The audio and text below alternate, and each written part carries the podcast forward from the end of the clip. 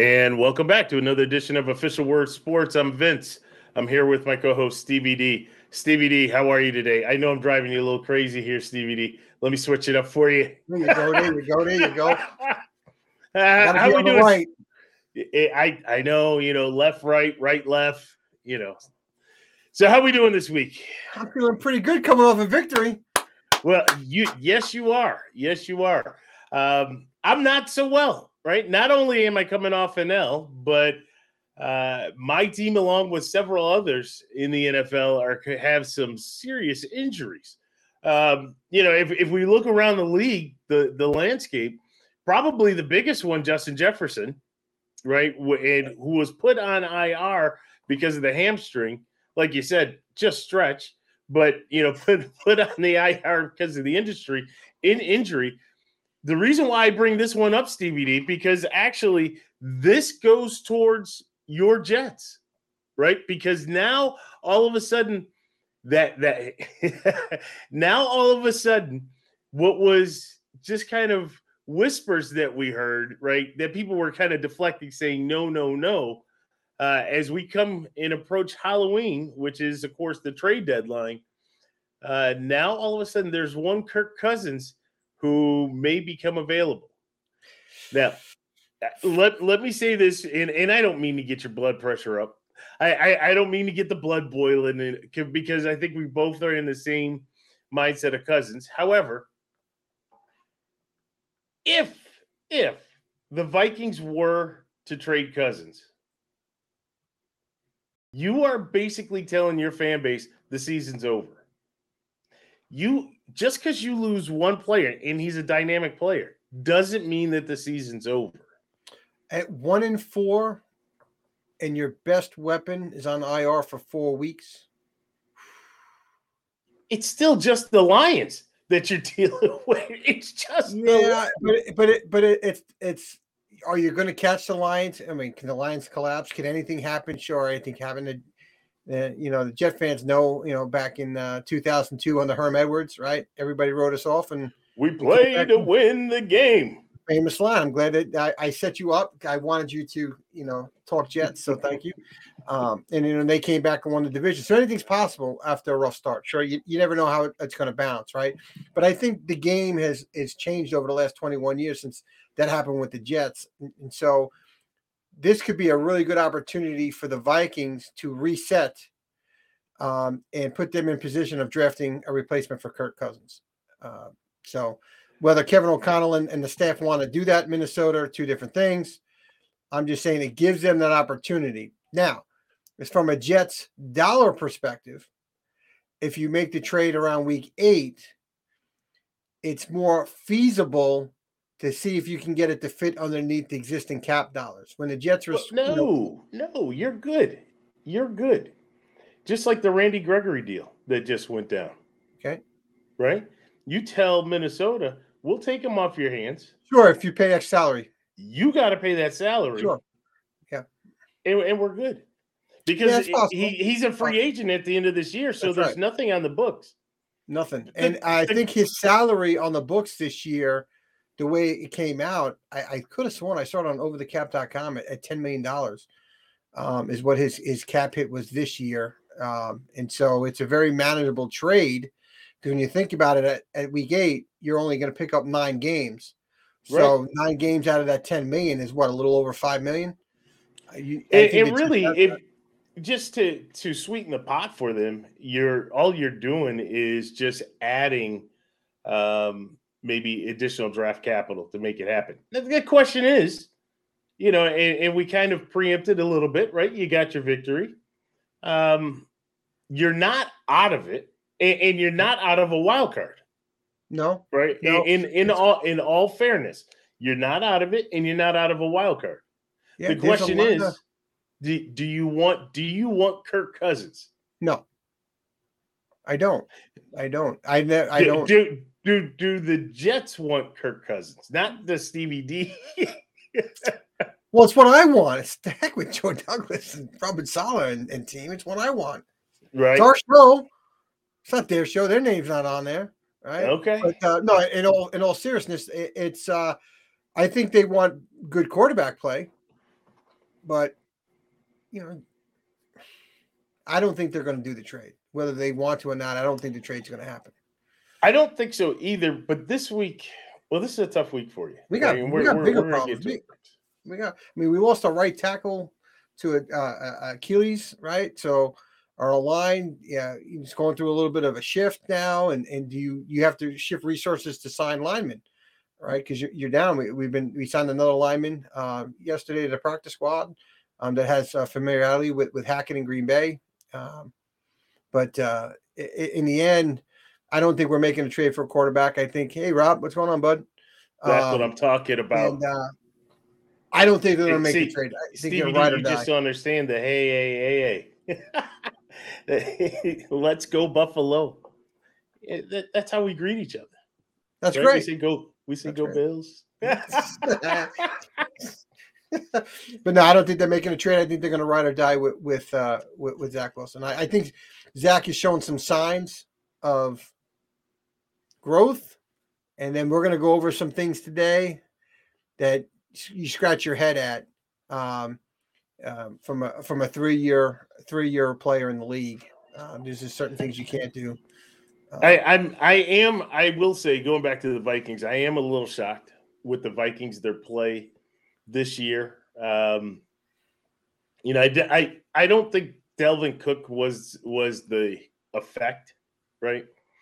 Um, but certainly something is a little off. I mean, they, they got lucky last year. We know this, right? Yeah. They they had, and, and no disrespect to the Vikings or the Viking fans that may be out there, but they got lucky, right? They they were winning all of these close games in miracle fashion, right? Yeah. And so, you know, I what I would say is take half of those and convert those to losses. The other half convert to wins, right? But if you do that, that does not equal one and four.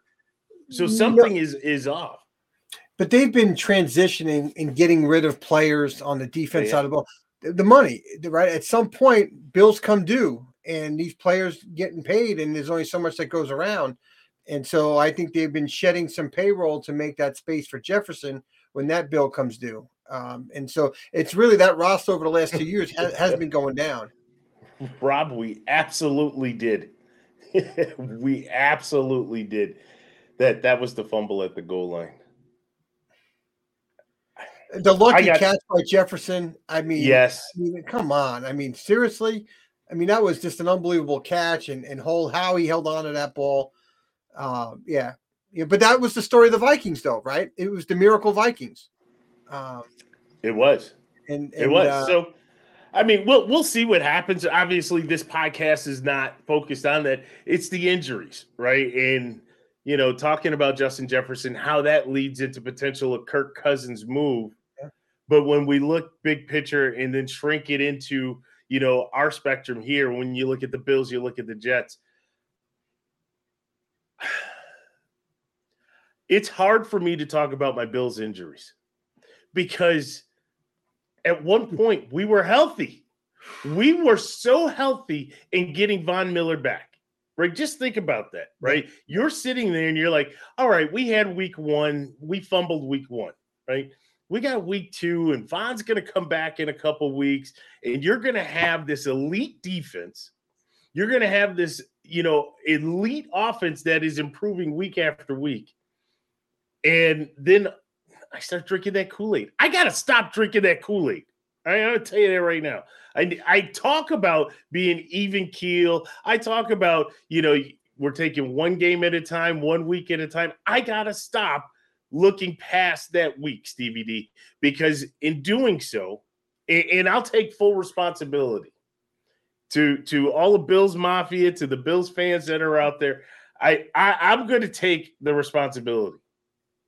I did one thing. I stopped drafting Bills on my fantasy team because I felt as though, just like Gabe Davis when I selected him last year, then all of a sudden the ankle injury, right? I, I'm stopping this stuff. So I didn't take any Bills. But I and and I stopped the 17 and 0 or the 16 and 0, 17 and 0. Did I you, tried I to warn you, you about that one. You didn't take my advice. I every year, for those of you who are out there, maybe new to the podcast, every year, Bills are going 16 and 0. I look at the schedule. There's nobody that can stop us. we know what happened. So I tried to temper all of that, right? What can I do to help us get over that hump? And then I started drinking the Kool Aid, Stevie D. I really did because I believe, right? Well, I have that red, white, and blue flowing through my veins. I believe and I know. But you're okay to believe that. You the injury bug just it, it was like like a tornado. It came in and left and left the team in shambles on defense. It was incredible. It's incredible how that tornado came through and ripped your defense apart and then left. Yes.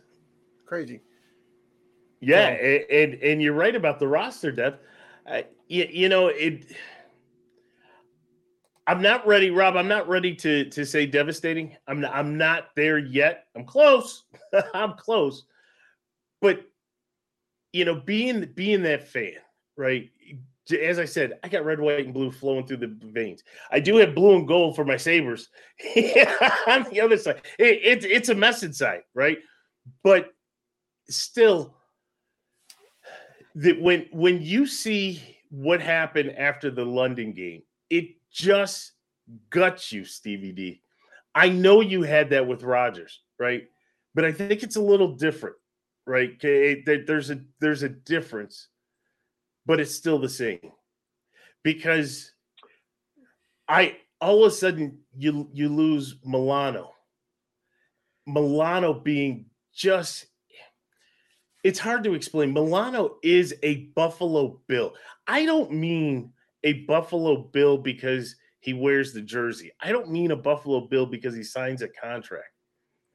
He embodies what we are in the 716. I know I'm out of the 716. This, is just temporary housing. I'm letting you know that. but he embodies what we are, right? He is, quote unquote, that lunch pail guy right? He goes and he busts his butt every single down. And, and, that's what we are, right? And that's why everybody gravitates to him in his play. And then he makes great plays, and you got to love it, right? He is a throwback to those late 80s, early 90s Bills. He could be on that team. And for that to happen to him, right? And then you're left with, and, and no disrespect to the guys that are there, right? but you're left with a lot of guys with question marks next to their name. Right? We've seen some good things from Bernard, but you don't know. Right? You got Dodson, you don't know. And then and then you, you, you got whoever, right? You know, the Baylon Spector coming in and you know, AJ Klein coming back, right? Oh, oh, hippie, right? But you lose it. It that hurts. And then if you start going into going into it from the psychological perspective, you lose Daquan Jones, right? Yeah, we, it, it, it, we did. Double when, and when people look at that, you know, you know, the name may not resonate, you know, to to the first page of the sports page, right? But if you actually read through and you understand, you watch the film, you see what he does, right? He's commanding the double teams, right? Which in turn allows Ed Oliver then to become the best Ed Oliver that he can be. Yeah. And we've seen that year after year over these last couple years since he's been on the team, right? Yeah, we and talked Ed about that during your game. We talked that when when when when he went down, the impact it's going to have to allow Ed Oliver to be Ed Oliver, uh, right? It's his Batman to his Robin, right? It, he is uh, right. So, um, look, those are tough ones. I look, your team played, and we'll get into more of your game, but you know, when you think of what happened in that game, right? You you lost Trey the week before, so you already knew about that, right? And then Milano goes down, Jones going down, Rousseau wasn't there. I think Poyer got banged up for a little bit of time, but he came back. Um, it was almost like the body bag game, right back in the day with the with the Eagles, right? They called it the body bag game with with Buddy Ryan's defense. Yeah, uh, against the Redskins, uh, the Commanders, however you want to call it. But um, it was just it was wild to see. Well, it, it, reminded me of the Miami game the year before. That that's what game two again when we played in that cesspool of Hard Rock Stadium where we're sitting in in, in Hell's Devil's Playground, right? 199 degrees on our side, a cool 72 degrees on their side with shade you say you're exaggerating. It was. I am not. I am it was fifty six. I mean, to cook a turkey on the sideline. Jesus. Dehydration, heat, heat exhaustion, cramps, what, whatever you want to put out there, and they're on the side, and then they get mad because they get hit with a snowball. Are you kidding me? Suck it up, McDaniel. But I I digress, right? I you know not to go in the memory bank or anything like that. But you know, it, it, it was painful, Stevie D. It really was painful. Um, and, and to to see where we are now, being a true Bills fan, right? You got to turn the page, right? You, you you put a little bookmark in there because according to McDermott, right, we're not gonna we're we're not gonna write these guys off for the entire season, even though in my heart of hearts, I think you say that. I think you say that to to your players to try and keep out hope and keep them driving that hey these players are going to come back. But some tough injuries you're asking those guys to come back for, you know, in week five and beyond. Um, it just makes it hard to come back during the regular season. Uh, it, but I'll is. tell you, I thought they played hard on the defense side of the ball. Your offensive side of the ball was a little different story, but your defense, I thought they played hard uh, with all the injuries. I mean, I was trying to explain to some folks that I work with, you know, because we talk Bills because they're chief fans, right? Uh, and uh, and so we we we talked through it, and I said, you know, all that man, the Bills, this or that. I said, you, you don't even know what the Bills went through, so you shouldn't even comment on it. When when a team loses that many starters, right? And then your twos are coming in, and then your twos get banged up a little bit here and there during a game. Eh, it's tough, and, and they, they held they held their own as a whole. Um, I mean, think about what your secondary went through and how how thin your secondary was going into that game. So I, I thought your defense played commendably uh, against the Jaguars. Um, I just thought your offense was a little bit asleep there uh, in the in the first three and a half quarters. We're going to talk about that. Yeah, yeah, I know. We're we going to talk about that. I I do give the I. I first of all, I think the Bills are a better team than the Jaguars. For whatever reason, we have always been a better team than the Jaguars, but they seem to be that one. A kryptonite. Right? It, it, it is. They they seem to be that one. We have to get over that out. Um, but yeah, so yeah, obviously we're facing a lot of injuries. We potentially are getting some guys back, which is good. Um, but you know, I again I hate losing Milano. Uh, but sometimes I hate you, I hate when you guys lose an Italian. It's never good. I mean, but yeah, at the end of the day, you, you have to find that rainbow right at the other side and that rainbow at the other side, you know, younger guys that probably did not have a chance to get a to get on the field to get those real reps, right? Can actually show what they can do in game situations outside of what they're doing in practice or on the practice squad or scout team or what have you, right? So oh, you're going to have these guys that that are going to be out there. I'm sorry. Next man up. I mean, it, it, it is, and, and, and truly right. that that that is what you know what it boils down to. And it, all those guys that you're referencing, not that they want anybody to get hurt, but they want to get in play. They want to show what their value is to the organization, and now they're getting their, their chance. So absolutely good for them in a weird way. Ooh, oh,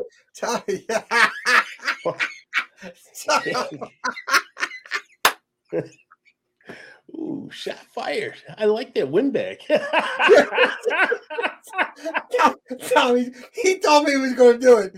But Tom's, I'm going to, I'm probably going to mess this up, but Tom's cousin, if you watch, look at the name, he's the defensive coordinator for Texas Tech.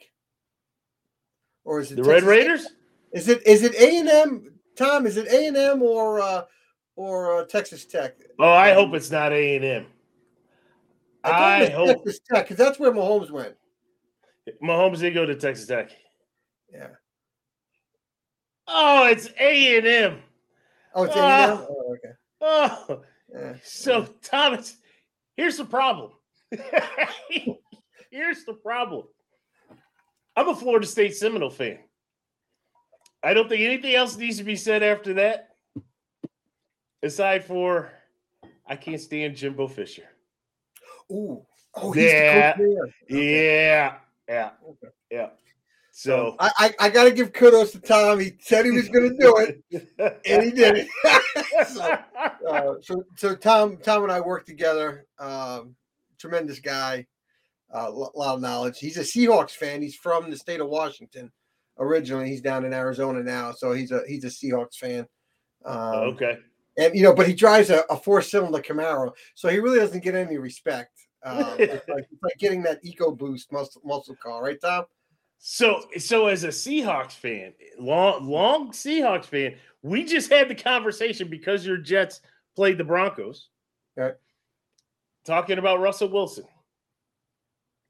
Right. And when when you look at Russell Wilson, I, I've never been a fan.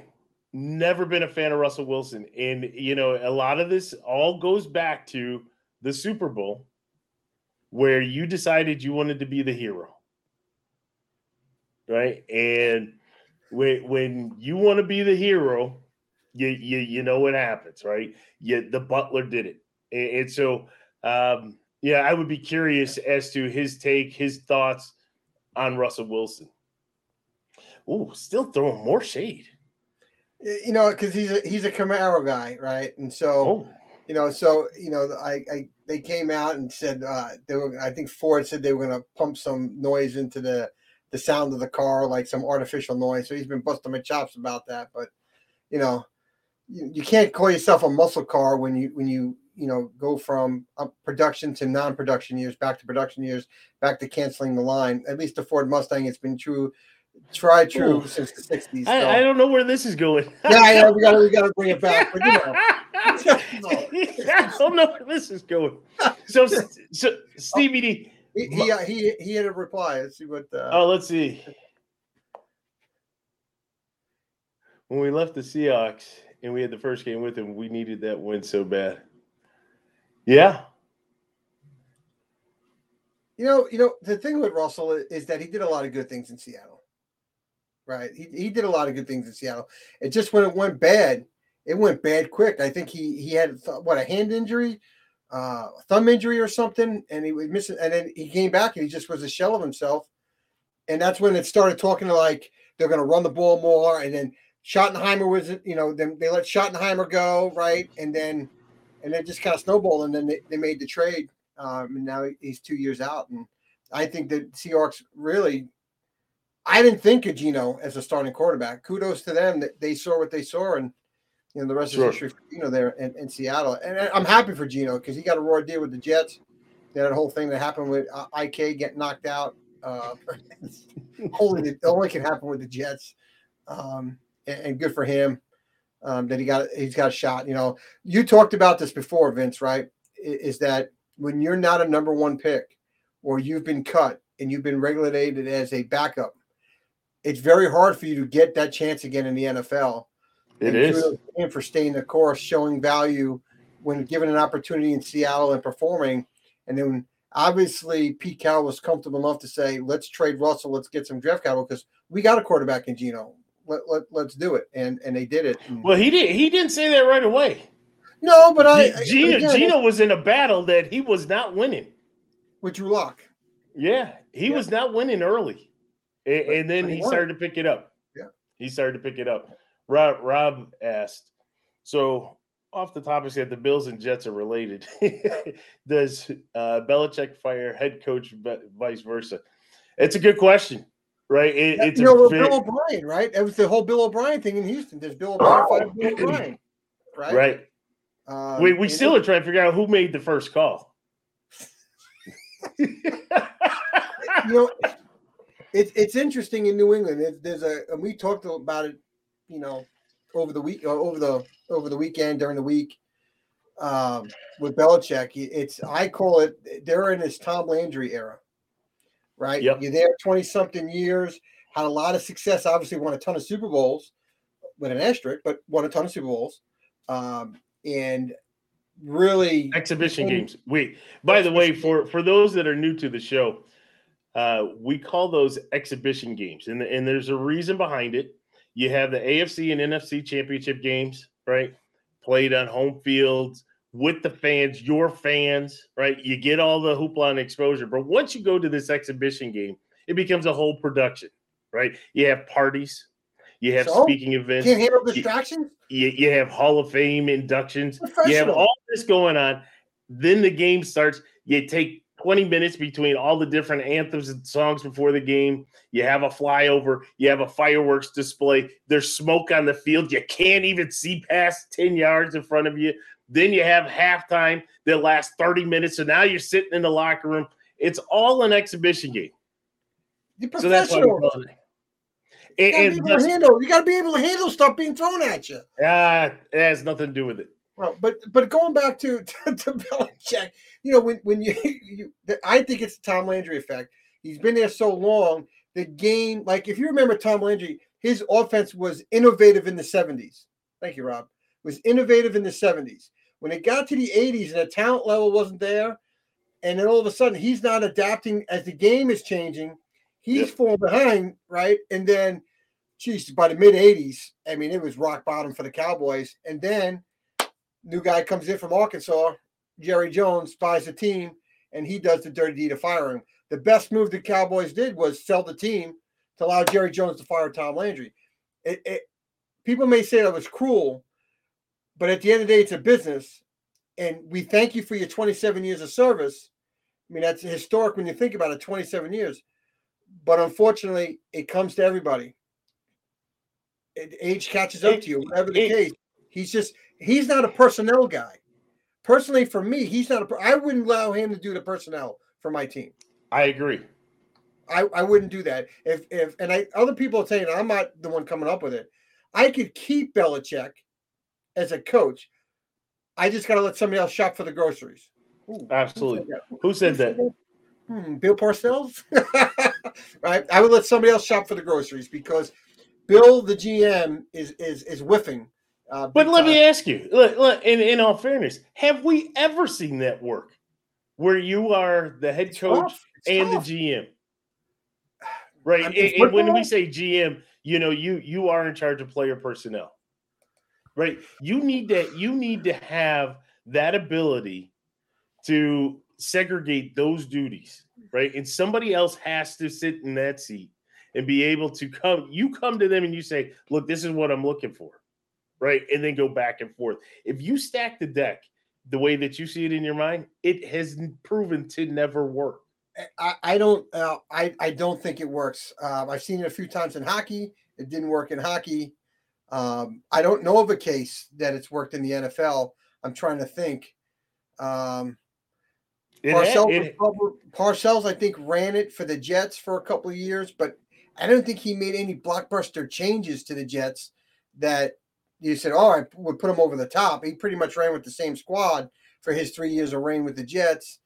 Um, Mike Holmgren comes to mind. Didn't he get an opportunity early on with the Seahawks? Um, and then they brought in a GM.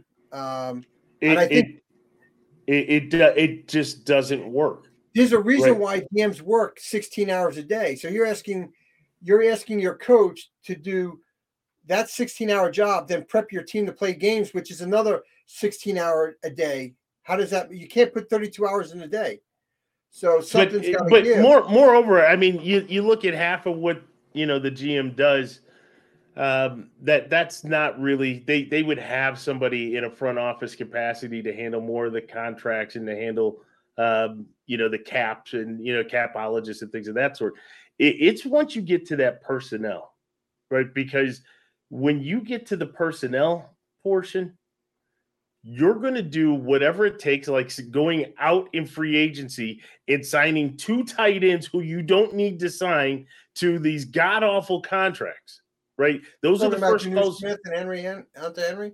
The, those are the calls that you make, but you only do that when you are in charge of player personnel, right? And you want to kind of go back to your Tom Landry, you want to go back to the Gronk Hernandez type setup, right? That that's what in your mind. With Mike Patricia and Joe Judge running the show, mind you.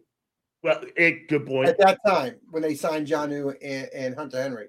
Yeah, good, good point. So right. you, you, you have to you have to have that break, and you know, I, honestly, I I'm enjoying this Right. I, I, I am so enjoying this, but I do respect Belichick as the coach. I really do. And I don't think the game is passing by. I think Belichick, as a defensive mind, we know that he's a defensive coach. I think Belichick, as a defensive mind, with the right talent, and the you put the proper pieces around him, he can compete against these high-powered offenses that are out here today. He is a still, still, and will be until the day he dies, a defensive wizard, right? When you think of Dick LeBeau, uh, Mike Mayock. Where's Mike Mayock today? I thought I saw him on the street the other day at the street light. I was like, what? Is that Mike Mayock? No, but uh, when I look at um, uh, Dick LeBeau, right, he was a mastermind in, uh, well into his 80s uh, when, by the time he hung it up, right? So um, I don't think Belichick is going to. I don't think that that mind will go from a defensive side of the ball. I just think he has to give up um, the GM duties. You, you you know, Rob, when you when you bring up, um, Can you put that back up? Yeah, talking about Mac Jones, uh, never projected as a generational quarterback. We we have to be careful on that one, right? Because no, he was not. But either was TB twelve, right? TB twelve was a six six round pick out of Michigan, lanky. We've all seen the the the uh, uh, what what's the thing called? The, the um yeah, that photo. that photo of him standing in the boxer. Oh, we've all we've all seen combine photo. Yes, thank you. We've all seen the combine photos in the tape, right? He he was not supposed to be there, right? And, and really, he was just a backup to Bledsoe. That's all he was. Never to be the heir apparent. Damn you, Jets! Changing the course of history. Right? was my but guy. That that that started that change, but I think what intrigued the Patriots was not the physical attributes, right? Was not him being a generational type quarterback, but was the mental capacity, the mental wherewithal, right? Being a winner, being being somebody that doesn't like to lose, and you know the situational uh, questions that he was answering during the combine. I, don't think they were even looking at his physical attributes. Now, when you when you talk about a Caleb Williams or a Drake Maye, yeah, they they have the tools, right? They they have shown that they have the tools. Obviously, we see where USC in, in North Carolina, two schools. USC was a football school, but was on a, on a big decline. You're right. Caleb comes in there, reinvigorate, reinvigorates, and energizes everybody there. You look at, at, at Drake at Drake Maye in, in Carolina, it's a blue blood for basketball, right? Not not a football school, and, and we're seeing what these guys that have talent have been able to do, but that doesn't always transcend to the NFL. Right. We don't know what's going to happen when they get to that next level. And there's a lot that goes into it. Stevie D, we've talked about luck, right? It, it's luck, square peg, round hole, right? The you, you have to have the right coaching staff in place yeah. that's willing to take these guys and, and leverage their tools and abilities and not try to force them into something that they're not. Right. I mean, there's so much to it, right? It's like drafting a man corner and try to have him play zone. Just saying. But you know, it goes back like the Cleveland Browns, right? Trying to develop a young quarterback for how long, right? Bad, bad coaching, bad. Everything was bad about the organization. You you think you're drafting a savior, and the guy can't do it alone, right? If you look at the Jets' histories, bumbled, you know, picks by not putting the right system around or, or players and, and and really the whole organization it has to come around this young quarterback and really help that young quarterback in every phase. And so some organizations don't do it well, right? The Packers kind of did it well from when Favre to Rodgers, right? Uh, made that transition smooth because they did the right thing, and they're hoping that now from Rodgers to Love, you had Manning to Luck. Luck just ran out of luck and, and was out of the NFL due to injury. Um, but it's very rare do you get to draft a quarterback and heir apparent and have all those pieces in place to take off for another run. It, it's it's very rare, right? So, sure. Um, uh, I don't know. Again, Mac Jones. There's two things that really hurt Mac Jones. One, his second year, they wasted the growth of that that that kid with Joe Judge and Matt Patricia. It was just a disaster. I, and everybody knew it from the outside. The way he was playing out it was an absolute disaster. But when he twists his ankle and he cries off the field, he's crying, crying. Well, Steve, CBD, thank you. So the you know the we, we brought, on the kid. we brought we brought up TB twelve, Do- and, and I'll say his name this time. Do you think Brady would ever go off the field crying? no, no, Do you think ninety nine percent of the quarterbacks in the NFL would go off the field crying? No. That's the that's the problem. They invested in a guy who and, and I'm not taking a shot at him per se, but I'm I'm going to take a shot.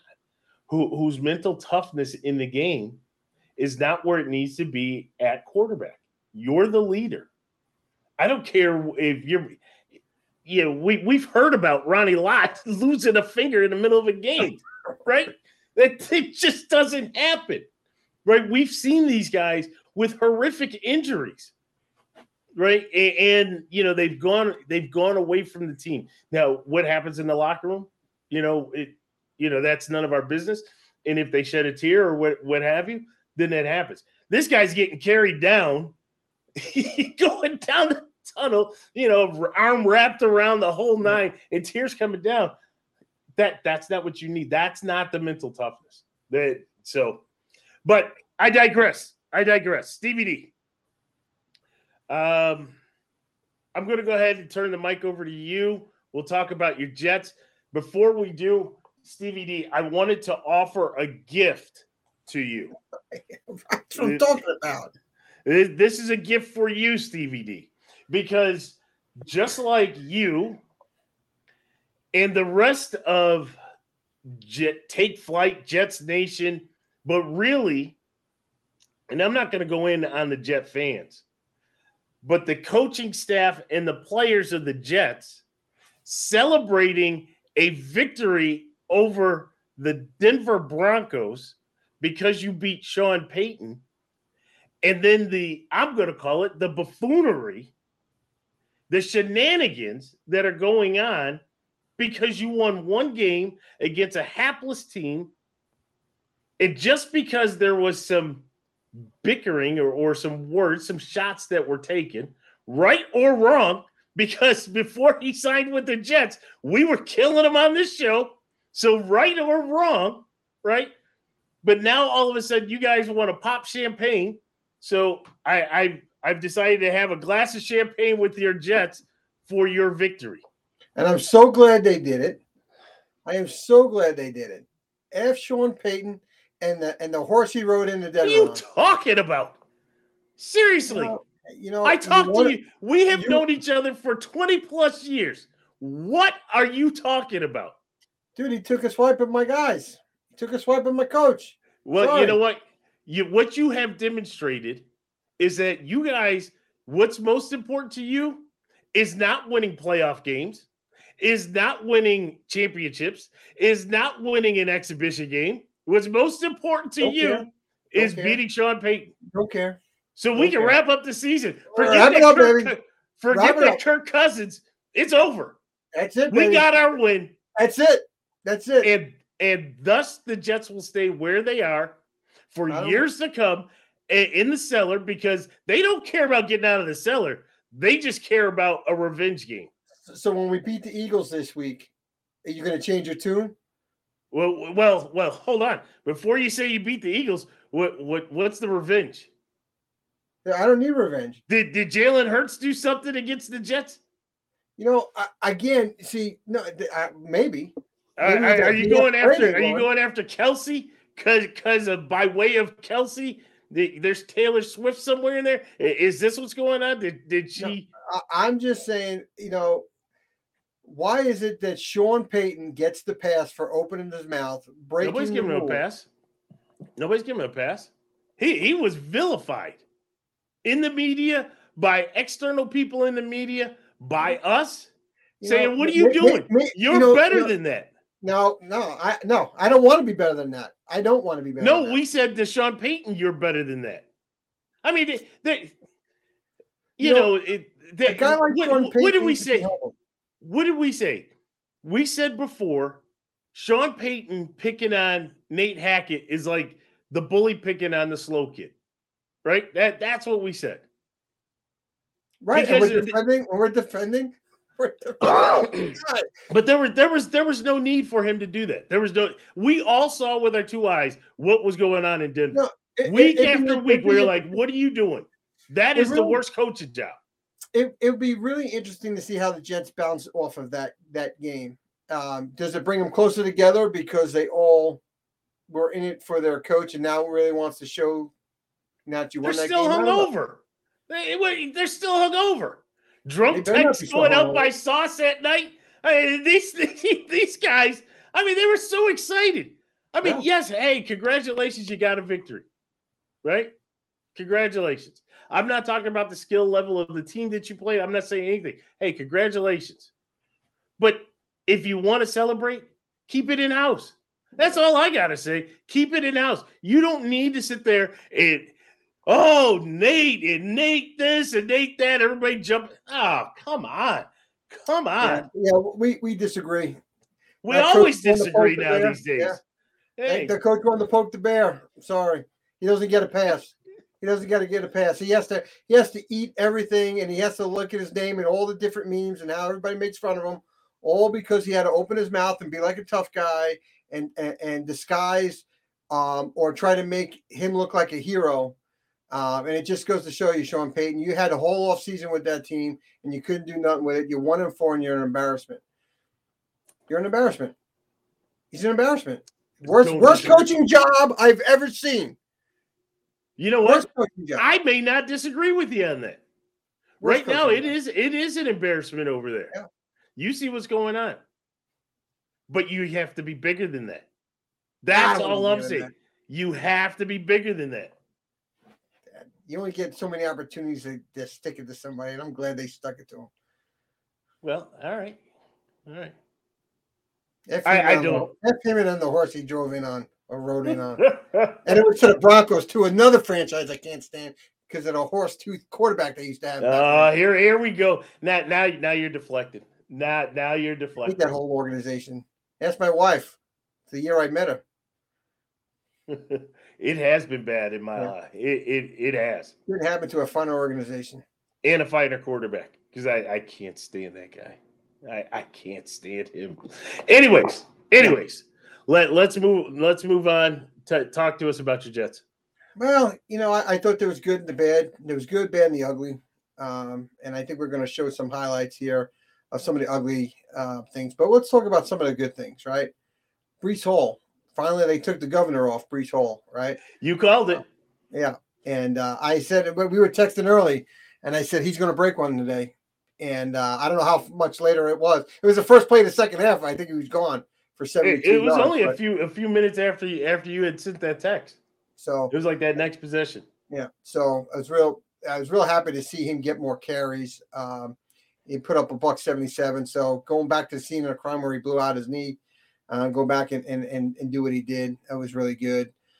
Um, the defense made finally made some adjustments there. We got to get better at making those adjustments earlier um, because we gave up some points that I'm going to be honest with you, I was a little pissed.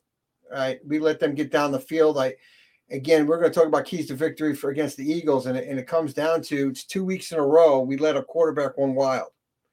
And I'm going to call out a jet player here, and I love the guy number 47, um, uh, Bryce Huff, right? He's an edge rusher and he's really good at an edge rusher. But now it's two weeks in a row that he did a stunt from the out from the edge in up the middle and he left that containment wide open and quarterbacks gouged our defense for long runs. Mm-hmm. When you're running with, if you're going to play man coverage, you have to stay disciplined in your lanes, and you can't you can't double up on one side and let a lane all the way open for the quarterback to run through it in man to man, because the guy had all day to run. Mahomes did it against right with the Chiefs, and now Russell Wilson did it, and then finally towards the end. Well, uh, hold on, when, when just a, when when in watching that game, Russell, it, it seemed to be a lot of the man coverage, right? But there were more gaps than just with, with Bryce Huff. right? It, it seemed like it was almost like all of their plays, right? Sutton, Jeudy, all these guys um, are just going and running nines. Well, right? it, well, they beat us on our aggressiveness early in the game. Sure. Right. Our aggressiveness with our front allowed the screens, and that, that kid, McLaughlin, whoo, man, is he fast. I mean, he torched us there in the first quarter, and then he was really wasn't heard from again uh, after adjustments. But you know, early on, we, we have to be able to hold them. He is. Hall, oh, oh, you're talking about Breece Hall. We have to.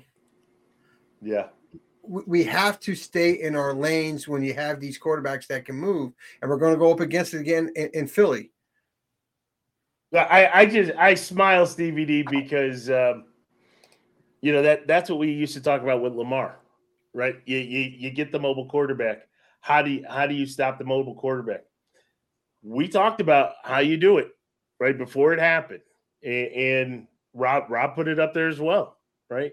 you have got to, you have got to set contain. Yeah, and, and we, we lost that contain a few times, and, and they and they went off. And uh, later in the game, they started using the spy, and and Russell just couldn't pull it down and run anymore. And then he got into a whole bunch of trouble because he realized he couldn't run, and he had to stay back there. And then you know we, we were able to feast uh, on him. So you know, so a little bit of that. Um, uh, I thought Zach again, 72% completion. He went back to back in the 70s for completion percentage. A lot of good there. Um, he, uh, you know, there was a stat there. What have I been telling you about for weeks? 2.5 seconds or less. The guy's a stud. More than that, he's got to think too much. Um, he he just it, it breaks down. But, he was like a he was eight for eight at one point. You you you know, and and I've said it. I'm I'm a Zach fan, right? I I think I'm a Zach fan almost from a pity party, right?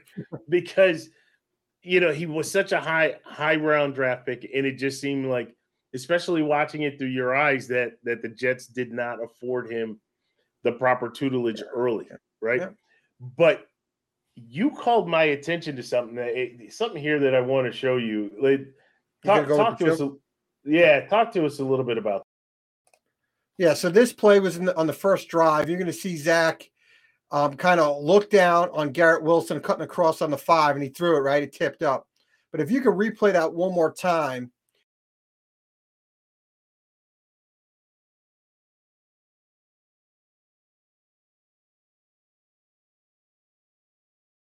close, right? So what? So what I noticed out of that, and you may have been saying that. What I noticed out of that uh, was that the tight end Conklin that had come in motion? Oh, I'm sorry. I must have been on mute when it was going through. Yeah. So Conklin was in motion. He just ran right up the seam and, and, and then did like a, you know, the, like a post, right? And, but Zach's eyes were so locked on Garrett Wilson coming across on the five. He just stayed hook line. And he had Garrett Wilson all day. He, if he would have let the play develop, hey, hey Stevie, D, don't mean to interrupt you. Uh, you need to make sure that you're working with our chief marketing so that we can get the telestrator. So then that way you would be able to isolate because not only did he run that post, you had both defenders had bumped into each other that left him wide open. Just if he just he was predetermined when I watched that over and over again, he was predetermined. He was going to Garrett Wilson no matter what on that play. And in this league with the Jets, you cannot afford mistakes like that because those are touchdowns. Those are confidence builders. That's it's all part of it. We went, we could have had a touchdown, could have been seven nothing. That was three nothing. Denver right. gets a little bit of momentum. Hey, we stopped them on, on a turnover at our own 15 yard line. We kept them out of the end zone. That's a win. Let's go after it. Right. And so there's so many things there that I was just I was really disappointed when I watched the replay because they didn't when you're watching it live you really couldn't see it as much because they didn't highlight Conklin going to the back of the end zone. But when I watched the all 22, I was like, holy cow! I mean, it was clear as day that Conklin was wide open.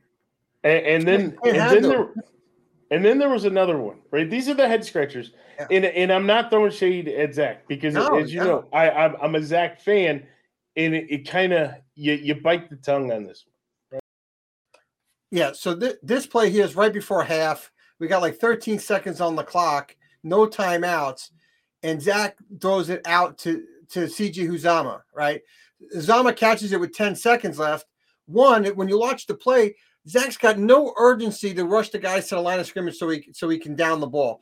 That's that is inexcusable. You've been playing yep. football your whole life, right? I don't want to hear he's a young quarterback. You've been playing football your whole life.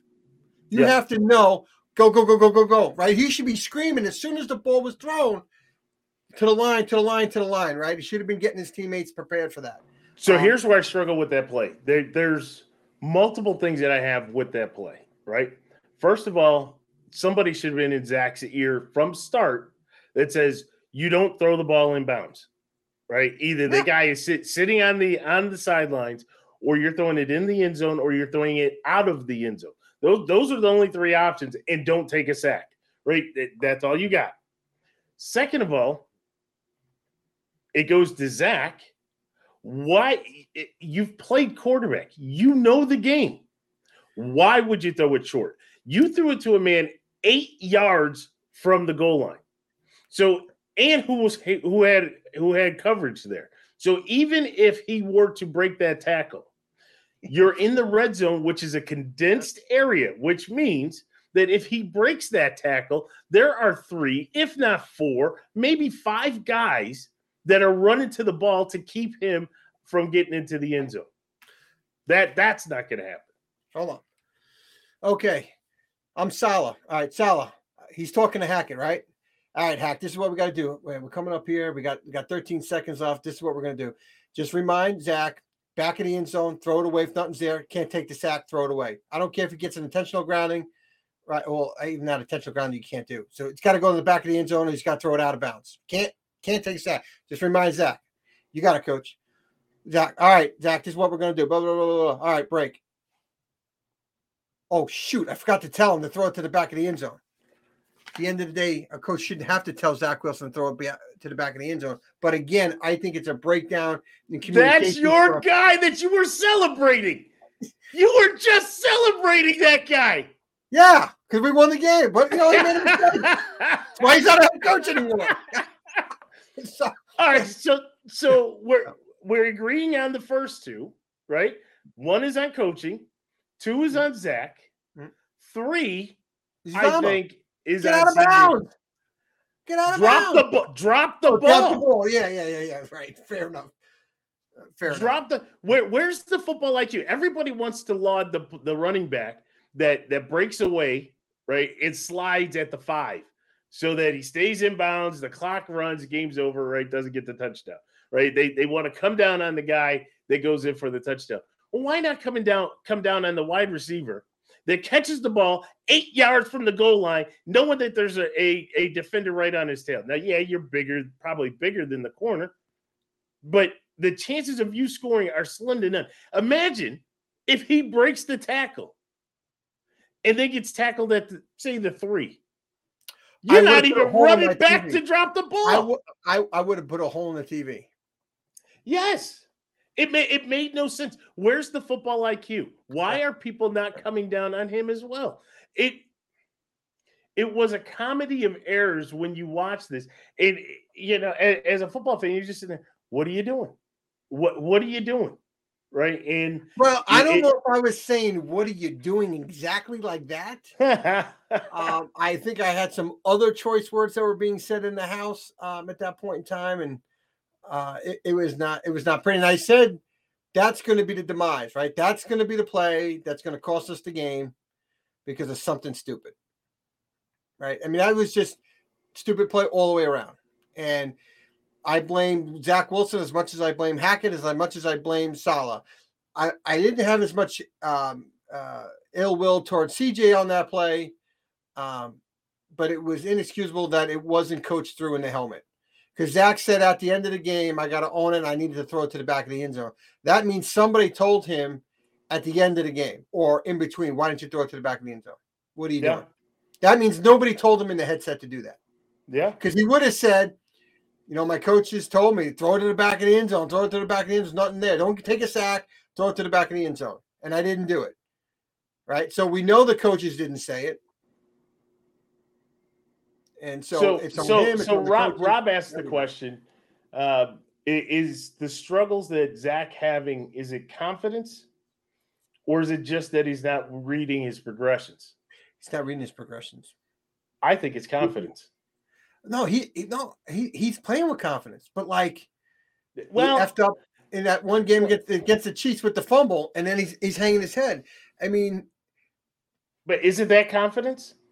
Right, and, to to his point, I guess right, you could say that confidence. Um, he asked he asked a question. He's thinking and not playing the way he did at BYU. Now, in in all fairness, right, B, BYU is that tweener school, right?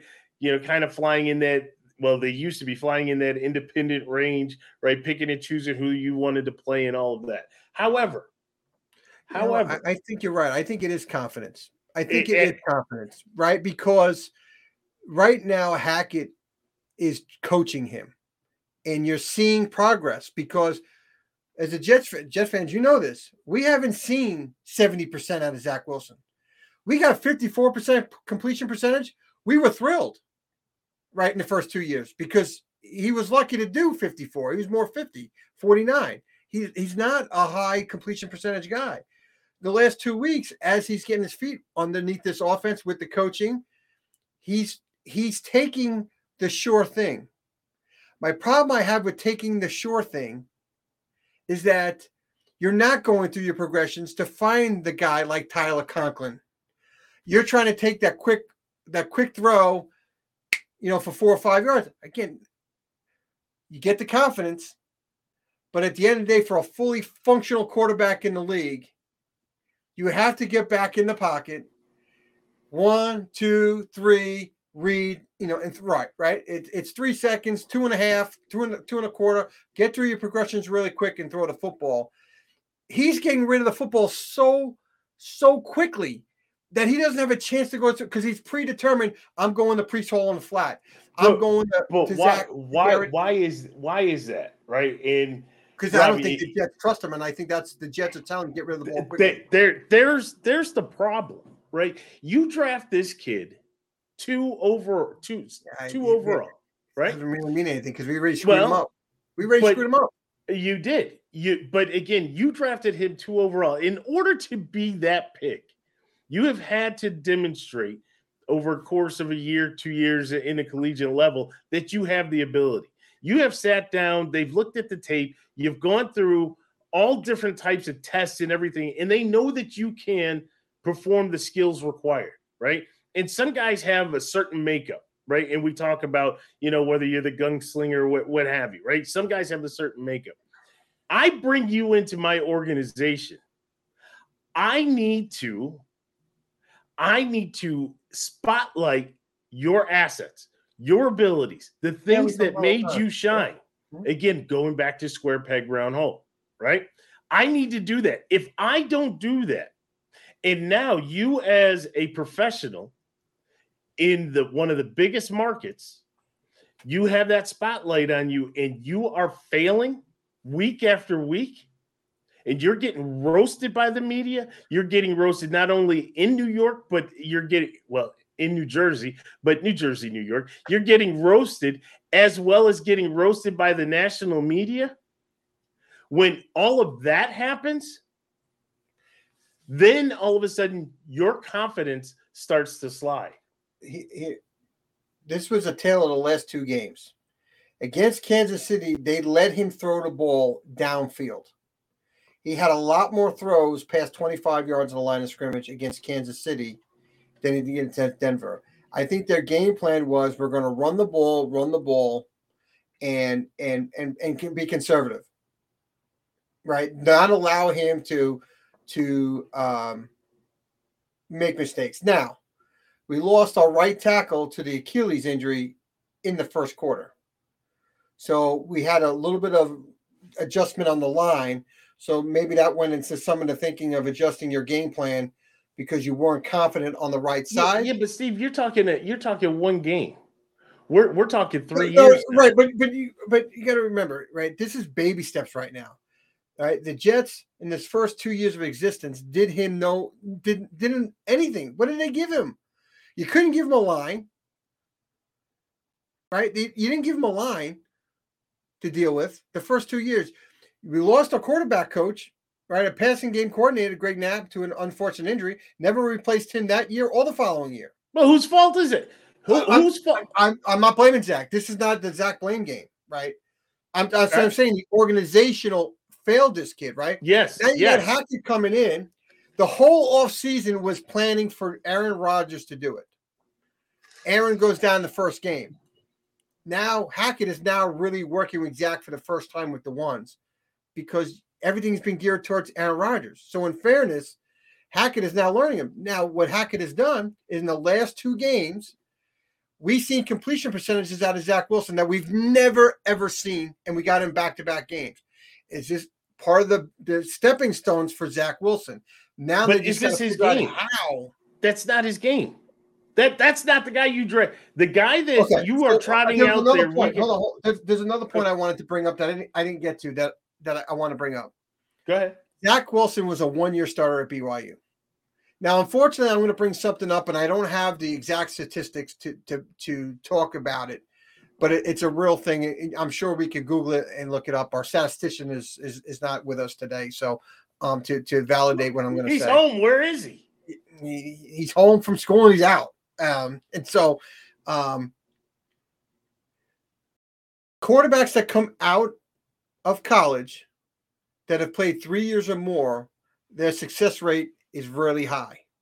The quarterbacks that have started only one year in college football, their success level is here. Because in college, you get maturity. You've seen the game. You played a lot more. You took a lot more reps. You're throwing a lot more footballs. All of a sudden, you got a one year one year starter in college coming to the NFL. That game is fast. And if you don't have a good system around them, man, hard. The stats the stats are there about the one the one year starter versus the three. It's just it's not it's not a I- good recipe. What what if we would have sat Zach Wilson the first year and let him learn? No, we threw him to the wolves. We had Yes. no line. We threw. We had no offensive talent. Had and isn't no that is, isn't "Oh, that you what we've kid. You go. Isn't that what we have talked about though? Right? We we go on ad nauseum, especially when the draft rolls around, right? How to handle these quarterbacks that are coming out, right? I am of of the utmost belief that you sit for the entire season, right? I will listen to you sitting for half the season, but you definitely need to sit. And it it is up to that organization to make sure that they don't have some fly by night journeyman like a Kevin Kolb or like a Gardner Minshew or somebody like that as your backup. You need to have a legitimate veteran backup who is in there that is taking the snaps. And as they take the snaps, you're allowing your rookie quarterback to watch and to learn. And you let that go on. A la Kansas City with Alex Smith and Patrick Mahomes. Patrick Mahomes to sat Aaron Rodgers, right? Favre to There's- Rodgers, but I, I'll just use the Kansas City scenario where Mahomes sat for 15 weeks, came in that that 16th to say, okay, this is what it's going to be like next year for you, because next year you're going to be the guy. But he saw it all. He was in every film session. He was in every Monday morning quarterback. He was in every Saturday night walkthrough and prep. He was ready. Yeah, Plus, he had the ability and talent. Andy Reid said how he knew Patrick Mahomes was ready. He goes because when they got into training camp, he he was an expert at 45% of the playbook in his rookie year um, by training camp. Right. So Yeah. um, it- it's just at the end of the day, you need those reps. They're really important reps to get. And quarterbacks that don't get them, you better sit them in the NFL and let them learn because it's not going to go well. And and people think of I got to draft this kid. I got to draft this kid, but they don't realize when you put him in, you you feed him to the wolves, right? You that's the reason why you're drafting so high because your team around is not very good. So- it's mind-boggling to me. Why wouldn't you take your prize possession that you're hoping to get 15 to 17 years out of and say, you know what? We're not going to throw him to the wolves. We're going to let Big Red Andy Dalton come in, play for a year, right, and let That- him learn. That's the that's the perfect guy to come in. That's the perfect guy to come in. So Stevie D, let let's let's move on to you have this week. Um, you you have excuse me your keys to the Jets' victory against the Eagles. Now I yeah, I'm a little surprised we haven't seen Jay. I would have thought Jay would have been lurking around here, especially this week, especially the the romance that had developed between you and Jay. It really let me reverse it between Jay and you. Um, well, it's it, all about the green, right? Yeah, you say that, but you know, there's definitely a bromance going on. But talk to us about the Eagles game this week. Yeah. So look, the Eagles are not not going to be an easy opponent. There, there's no doubt. They're five and zero. Oh. I don't think they're as good as last year for whatever reason. You could say that because they lost their offensive coordinator and defensive coordinator, they're still kind of learning these guys' new system and, and getting it all down, but they're just not the same. But my keys that I got Philly's got a really good pass rush. The Jets' offensive line, I, am cringing. It's like going up against Buffalo's D line. It's like going up against Dallas's front line. This is another huge test. We have to figure out how to get this ball out of his hand really quick. Um, I have a feeling it's going to be a lot of that. How are we going to run? We got to run outside the tackles. We can't run up the middle um, against those guys in, in, in, the middle for, for Philly, man. They, they got some big big boys in the middle, it's not going to work. So if they're going to run, they're going to have to run to the outside, out, out outside the tackles, um, and in quick passes. Uh, hopefully, you get into some type of rhythm with a run game. You can open up the play action, and you can take a shot or two down downfield uh, to to open that up a little bit. So again, quick passes uh, to mitigate that. You got to win the battle in the trenches on both sides, right? We need Max Mitchell at right tackle to step up for Vera Tucker um, and help solidify this line again because they've been playing better. But Connor McGovern, the center, he stinks. I don't know how else to put it. Watching the tape against the Broncos, it was all over the place. He was killing us. All the plays that got blew up, it blew up because he got blow he got blown up. He got pushed back, manhandled. It, it, it was it was it was awful. The Jets could have ran for 300 plus yards if, if McGovern um, did his job, and people were beating him real bad. Um, contain Hurts. I talked about this earlier, right? So they got to figure out how to stay in their lanes.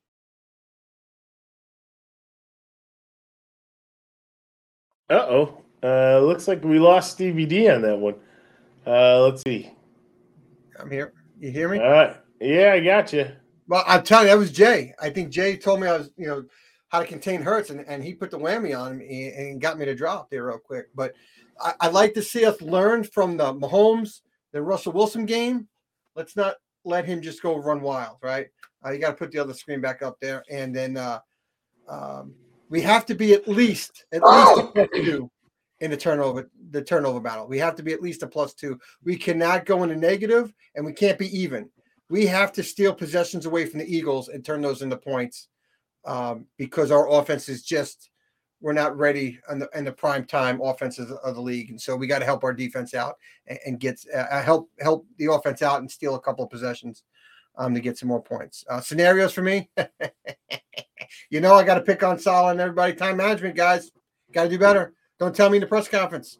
Got to do it, right? That's what you get paid to do, Saleh. You get paid to manage the game, manage the game, all scenarios. Step up. You know, I'm. That's one of those just because you got Ulbrich and you have Hackett doesn't mean you just let them run wild. You have to put your input during the game. You have to assert yourself. Even if you think your offensive coordinator should know to tell the quarterback to throw to the back of the end zone, you have to reaffirm it. Right? You have to step up and do what you're paid to do. Um, I like to see us get more receivers in motion. And in motion, let them run off the motion when you snap the ball. Let's get some mismatches and help our wide receivers get off of these corners, create that separation because they're already in motion, and help Zach, um, you know, get the ball out and have more uh, run catches going. Uh, so I'd like to see a little bit more. I talked about Connor McGovern. He just he, he's got to play better. If he doesn't play better, those big boys in the middle are going to eat us. Um, the boys from Georgia, right? They're just going to eat us alive. And Max Mitchell, how is he going to handle that rush? JJ Redick, how is he going to handle that rush coming off the right tackle side? So um, and I, I do, from an AVT perspective, he tore his Achilles and still played. he still played a play after a tore Achilles. And when he watched the tape, it wasn't pretty the next play uh, because he got beat really bad because he, he, could, he couldn't move. Um, And uh, so, um, again, sorry to hear Yeah. about AVT and Achilles, but I, I give him credit for playing another play on a torn Achilles. It just didn't go well. My prediction Jets are going to soar higher than an eagle. Take a little bit of fun from the song. Um, I say we're going to soar higher than an eagle. Jets 24, Eagles 20.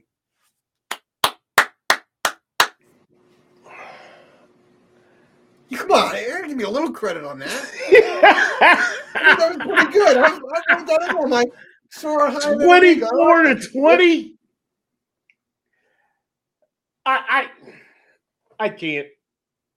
I I mean I I appreciate it. You, you have to. Right? You're you're on NFL no uh, NFL network, you're that lone wolf. I mean, go ahead and Yeah. start howling I- I it. You got to believe. If I go Hey. into it thinking that we're going we're to lose the game, well, what does that say? No. you're back to my 17 and 0. You're you're you're back to my 17 and oh. 0. I just don't Um, say things. You know. So okay, so Stevie D, um, as we as we move to my bills, there there is a lot that is that um I'm surprised you you've been good. I I thought this was going to come out a lot earlier. Um, I uh, I you're tr- disciplined uh, throughout the show. Um, calm. I, I've cool, tried. collected. I, I've tr- I've tried. I Uh, I'm just struggling. remember, this is a, a PG show. Well, right, it, it's not. It's not. It's not really that, right? I mean, at at the end of the day, uh, we mentioned a lot. the A lot of, what's that? I'm talking about what you may say to the NFL, not about the game. It's Well, you know. really, really, my my biggest issue, right? I will say that I was impressed with the way that the team continued to fight, right? Um, but it was almost like they got their wake up call at the end of the third quarter, right? And why did they get their wake up call at the end of the third quarter? Because they were jet lagged, because they were tired. Why were they jet lagged and tired, right? And that's where I really have an issue. I have an issue with everything that, and I think I told you, right? And to talk about this after a loss comes across like you have sour grapes. I don't have sour grapes, right? I think we're a better team than Jacksonville. I think at the end of the day, you put us on what that was a neutral field, but you put us on a neutral field in the United States, right? I, I think that we would beat Jacksonville 10 times out of 10, not nine times out of 10, 10 times out of 10.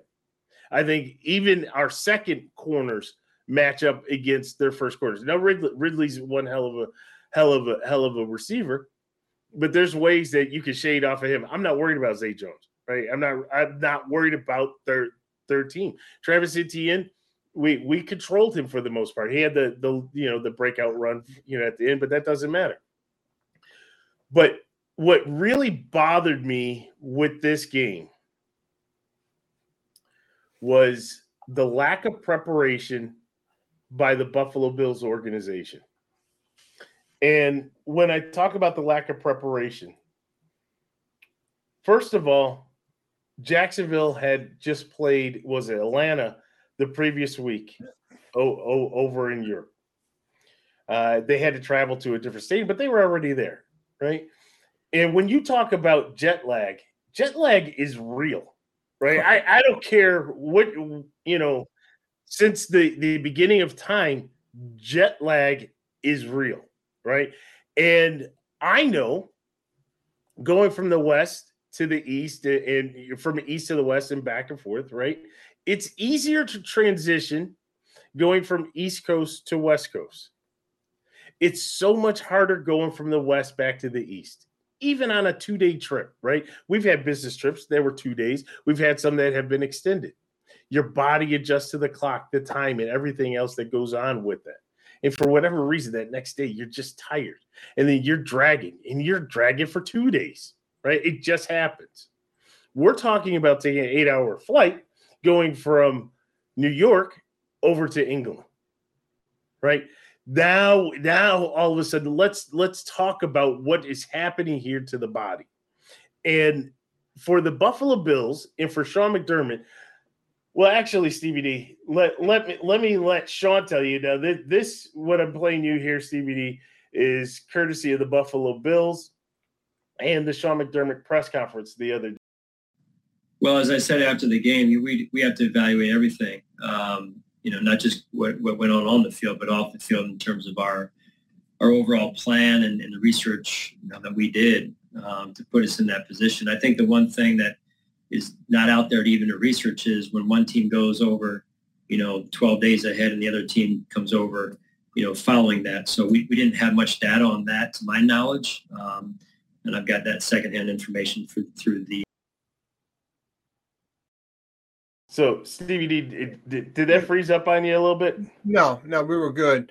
But you know, you Rob, throw up throw up Rob's comments there. You know, Rob Rob's got some good comments there. Uh, I know some of this is stuff that we you and I've talked about, right? Um, and uh, it, like here, right here, right. It, it, this comes down to the NFL giving the Jacksonville an unfair playing advantage. And that's just the, that's the that's the honest to goodness truth because they allowed a team to play two games in a row in country of, of England, right? Yeah. Where you you guys had to fly across. Now, I do think that Buffalo needed to prepare better to get over there earlier. But at well, the end there's of the there, day, there there's more to this DVD. There's more, and, and pick out some things as we listen to McDermott. Well, again, I we would start over again with our process and, and the research that that we would um, do again, just to make sure yeah, that we're doing the right thing. And I know Baltimore's over there or going over there now, I believe, yeah. and, and, I think Tennessee's coming later, if I'm not mistaken. So um, I think again, the more that more people do this, where there's a team playing and staying, I think there's more. There'll be more data available, right, to study it and, and see what works best. Um, and so, I, you know, from what I've been told, in order to really acclimate, you've got to get out there 12 plus days ahead of time. And of course, we had to play a game the week before, so we weren't able to do that. So, um, but again, we've moved we've moved on. Congrats to the Jaguars. We're, we're looking at the Giants. You know, it's interesting, right? Uh, 12 days, I think, is excessive, uh, but I'm not an athlete. I've been there twice uh, for work. Uh, I spent 14 days and 17 days in country. Um, it didn't take that long to get acclimated to it, uh, but I'm not playing a football game um, to it. So I thought 12 days was a little excessive. But again, he he he calls it out. He he if they were to do it over, they would go earlier.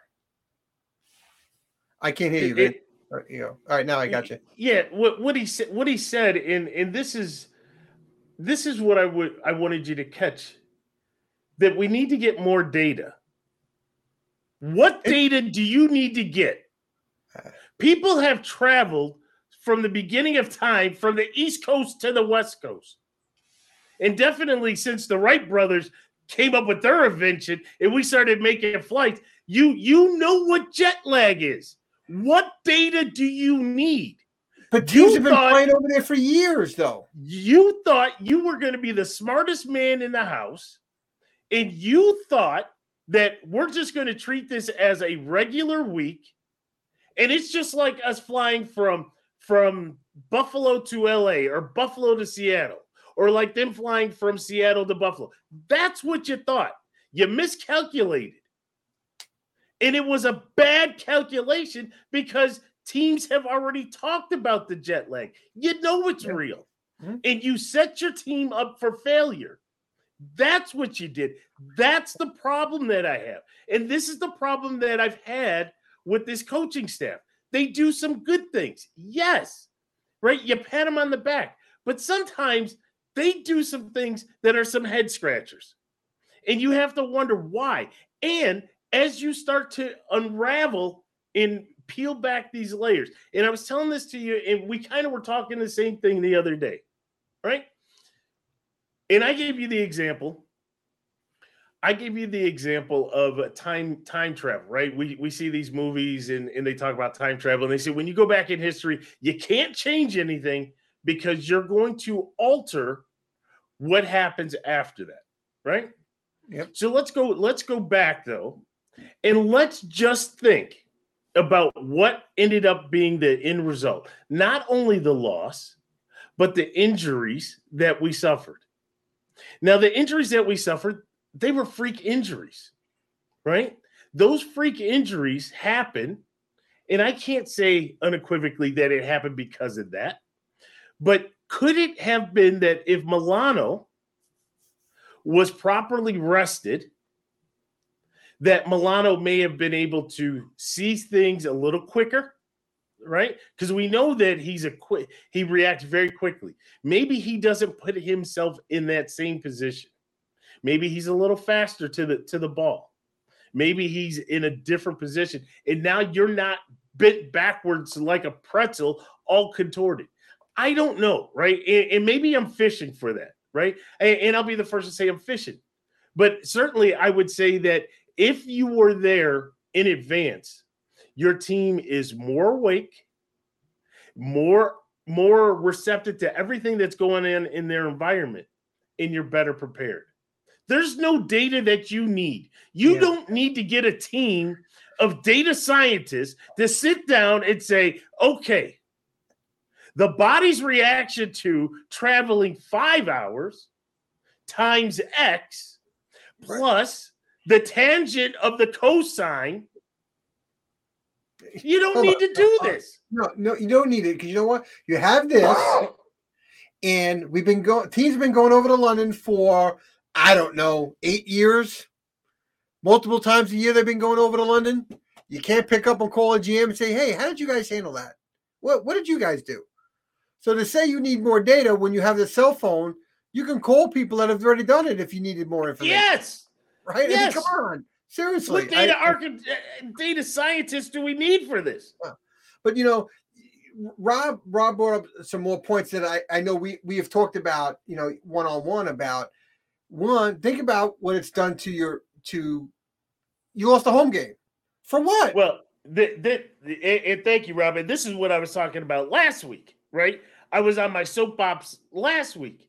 If you want to do this stupid thing, right? Because, first of all, at the end of the day, we are not going to have a by by country continent league, right? It's just not going to happen. And so it's the NFL, it's the United States where this game is played, right?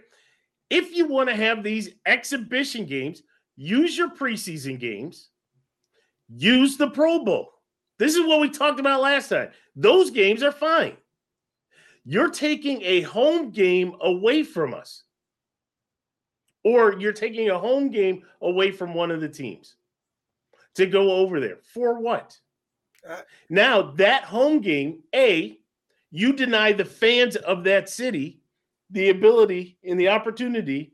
Now, Bills Mafia travels well. So, so that's not, but you're denying those fans from going and attending the game at their home stadium. That's one thing you're denying. You're denying the team from playing in front of its home fans in a packed, rabid environment. That's two. You're denying the home field advantage that you get for playing at home. That's three. All for this game that should be an exhibition that now becomes kind of a coin flip. Becomes a coin flip because if you don't have the proper data scientists to tell you when to leave, then you get over there and you're jet lagged. You're playing a team that's been over there for two weeks. So obviously they have met the 12 day yeah. threshold required to be okay for the game, right? And then now, and, and then don't get me started on the grass or the turf, but you go through all of that. Now it's a coin flip against a conference team that, and a very good conference team who I will be battling down the line for home field advantage, seating in the playoffs, or hopefully home field advantage and seating in the playoffs. And now I'm going to have to use this game as the tiebreaker. This makes absolutely no sense. If you were going to do it, this game should always be interconference games. If you had to do it, right, right. if you had to do it in the regular season, it should be interconference, non common opponent. That way, there's nothing that you could use down the line in the tiebreakers from this farce of a game that they had overseas. I'm with you on every point. We we man, we talked about this so much over the last few days. Um, I mean, I'm speechless on it. I, I don't like the London games. I don't like the German Germany games. I, I just think it's a waste. It's it to expand the game for what? what for more merchandise sales for what? What I mean, your your revenue growth. I okay. You tell me you can't come up with new innovative ways in the states to to increase revenue. That you got to go overseas and think about what you're. It, it, it's yeah. All right. So I and then I listen to McDermott and, and, I think about you, what you say about Saleh, and, and I understand. I do understand that when you're in that position and you're sitting at the podium, there's things I can tell you and there's things I can't. You and I both know in our roles in leadership, right? That you, you when you talk to your staff, there's certain things that have been conveyed to you through your executive chain that you can't convey to those down below. I get that, right? And so there's things that McDermott can't say to the fans publicly. There's certain things he can, right? But when you tell me that the research and the data and that you think 12 days, when you say all of that, that either you're saying that Bill's Mafia – and really all of football fans are a bunch of idiots out there, or you're telling me that you have an incompetent group over at One Bills Drive. It's one or the other. Right? You could come to the podium and you could say, you know what, we miscalculated. We thought that by leaving on Thursday, getting there Friday, we, you know, that would be enough time to be to to really be acclimated and ready to go. We we made a bad bad right. judgment. Mm-hmm. You can say that. People wouldn't be happy, right? But you could say that. But at least you're not calling us a bunch of idiots or you're not calling your staff. It's one or the other, Stevie D. It's one or the other. So I, you know, it, again, when I look back at this game, there's a lot to talk about, you know, and, and I'm going to go through it in the keys because really through the keys, it, it kind of harkens back to the the night. One more thing. If you're going to have the game, mm-hmm. put it on at 2.30. That's what, five hours difference. That's a 7 o'clock start. Put it on at 1.30. That's a 6, 6 o'clock start. What, what are you doing putting the game on at 9.30? I just barely woke up. Hey, you're killing me.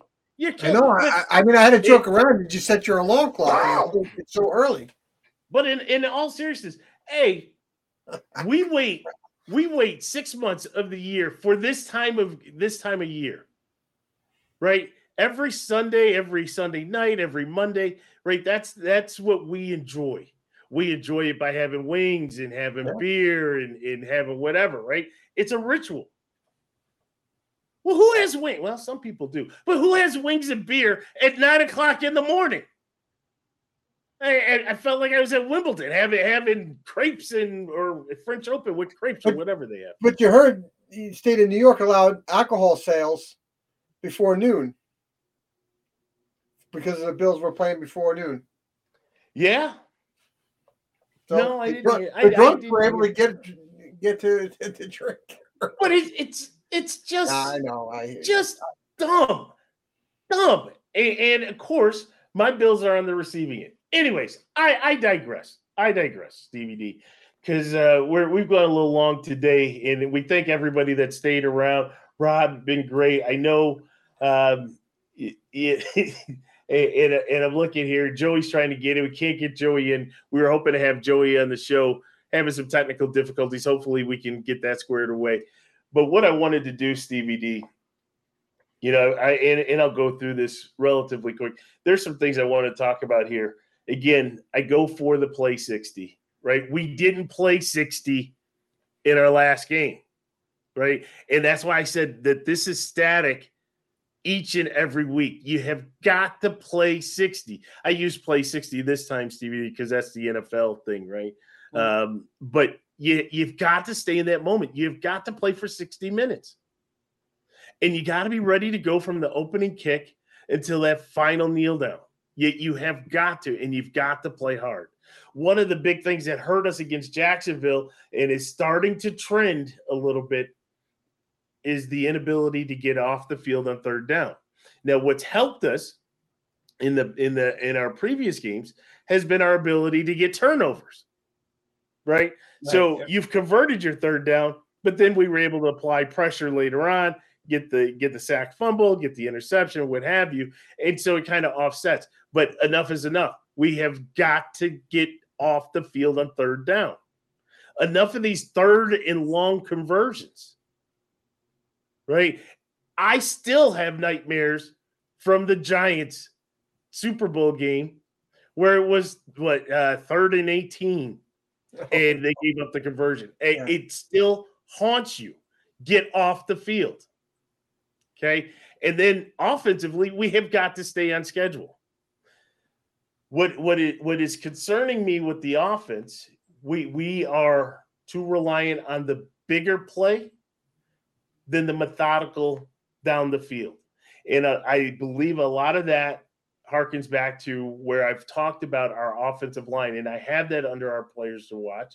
But our offensive line, it, you know, you can look at Pro Football Focus, you can look at whatever you want to look at. If you look at the All 22, it will tell you our offensive line struggles and continues to struggle to create consistently create holes in the running game.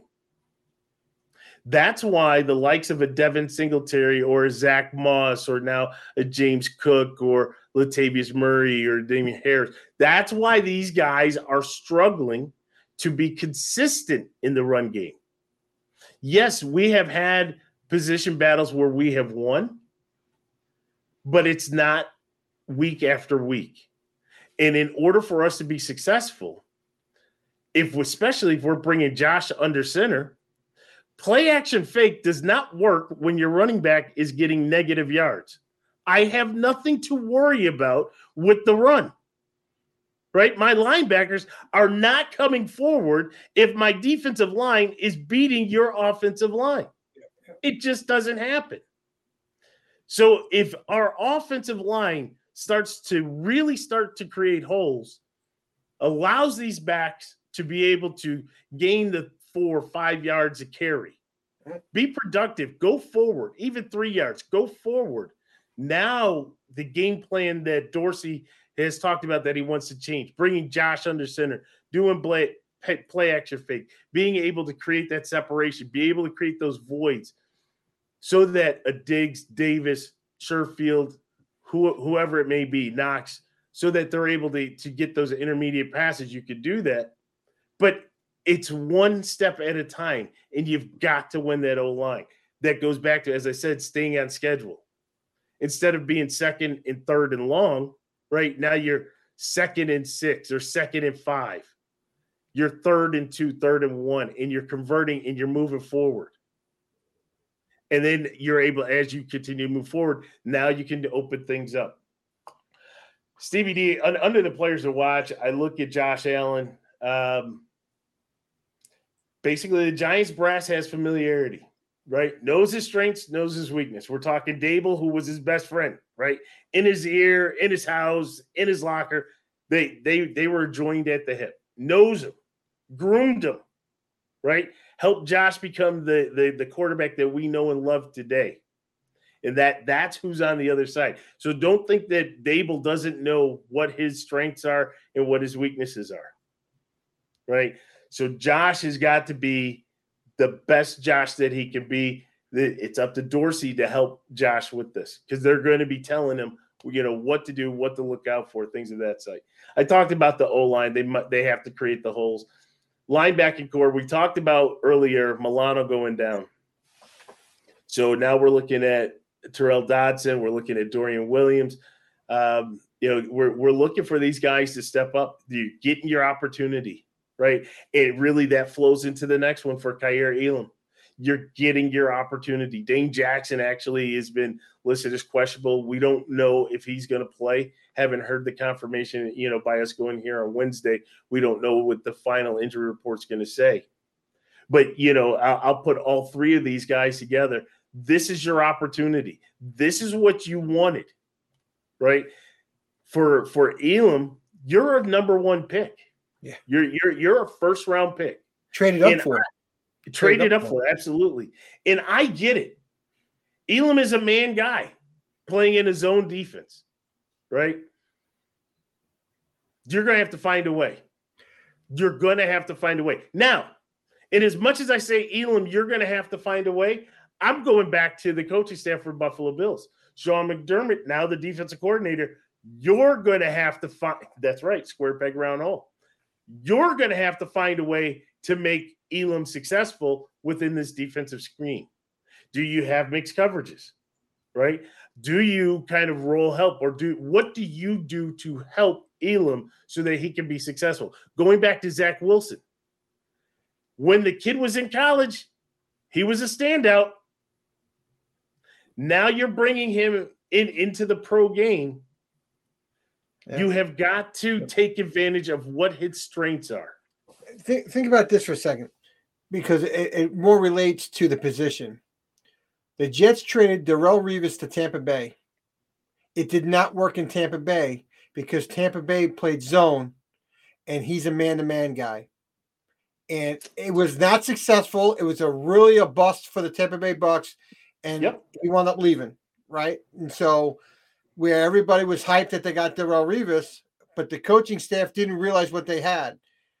And saying his strength was man to man, let's play man to man on on on you know, let's let's change the scheme, right? To yep. play to his strengths because uh, we got a really good corner, and it didn't work in Tampa, and he went back to a scheme that was man to man. I think he went, to- and, and it's not an easy transition, and, and that's what I think people fail to realize. They think it's just interchangeable, right? You're in there, we're going to call man. That means that you're going to be, you know, man up with this guy. We're calling zone. You're just going to sit here. Well, no, there's a lot more responsibilities that you have.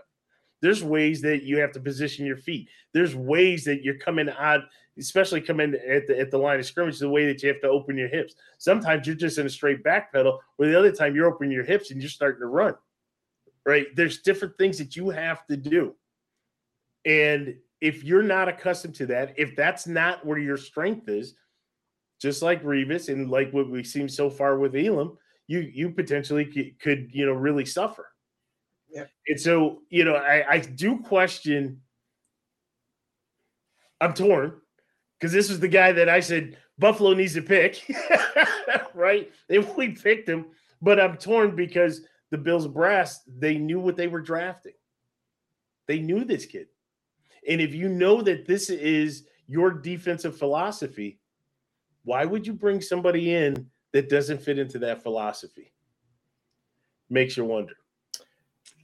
So, Stevie D, we're go. Hmm. Sorry about that, Stevie D. We're we're going to go to our week six picks. We we have gone long, and I'm, again, I'm, I'm, done with these picks. Are you kidding me? I, I can't pick a pick from the front side of a barn. For those those that have stayed with us, uh, what I will say at, at, my record of 54 and 22, I will start uh, making my services available on a 1 800 number uh, you know, your first your first call is free, uh, but I will make sure that I give you the winners each week, each and every week. Uh, no, as we look at it, you know, we're both aligned into Kansas City. Um, you know, just going through this week, I was trying to find what's that that big game. What's the big game, Stevie D? And I couldn't find it. That's why there's no stars here. There's no stars. The closest one may be Detroit and Tampa Bay. That may be the most intriguing game of the week. No disrespect yeah. to your, your Jets and Philly. Unless you can stop the the the, the tush push, um, I, I don't know over there. So I didn't give you a star. Maybe New England Vegas is a, is an intriguing game to see if New England can score any points. right? I mean, they're going up against Vegas, who is horrible. Right? This, but you know, maybe I should have put a star here. Josh McDaniel versus Bill Belichick. That's what it is. Josh there McDaniel puts the nail in the coffin for Bill Belichick. There it is. Josh um, McDaniel then resigns from the Raiders to take the head coaching job of the Patriots. You heard it here first. Rob, Rob, we got it. We figured it out. Yep. Your question from three days ago now, it feels like. But yep, we figured it out. But no, in, in all seriousness, Stevie D, I really don't have a, a, a game on here that really resonates, right? We thought last week San Francisco Dallas was was going to be a big game, and and it really didn't. It kind of it kind of fizzled on us. So we do have our picks. We'll we'll post them up on our website. Stevie D, uh, before we go, there's a couple things I want to talk about. First of all, um, what, what, what can can you tell me? Sorry. Don't know what happened there. Can you tell me what the University of Miami football team was doing when they played Georgia Tech? Can, can you provide any insight for me for, for me to understand this?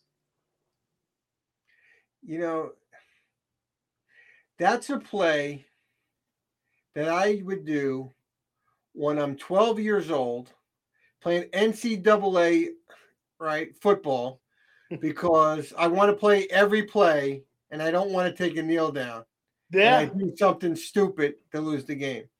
How a coach of a program, any program at any level, not to take a knee when the game is over should be fired right after the game. Because if you're that, and the, the reason that he gave at the end of the game was even more puzzling to me than the call of not kneeling. He said he lost track, didn't he? Oh, in so many words, because he said because they just got the first down and all the stuff was going on. What does that mean, coach? What does that mean? Okay, because everybody knew to take a knee except for you. I guarantee you, your quarterback was what? right. Right.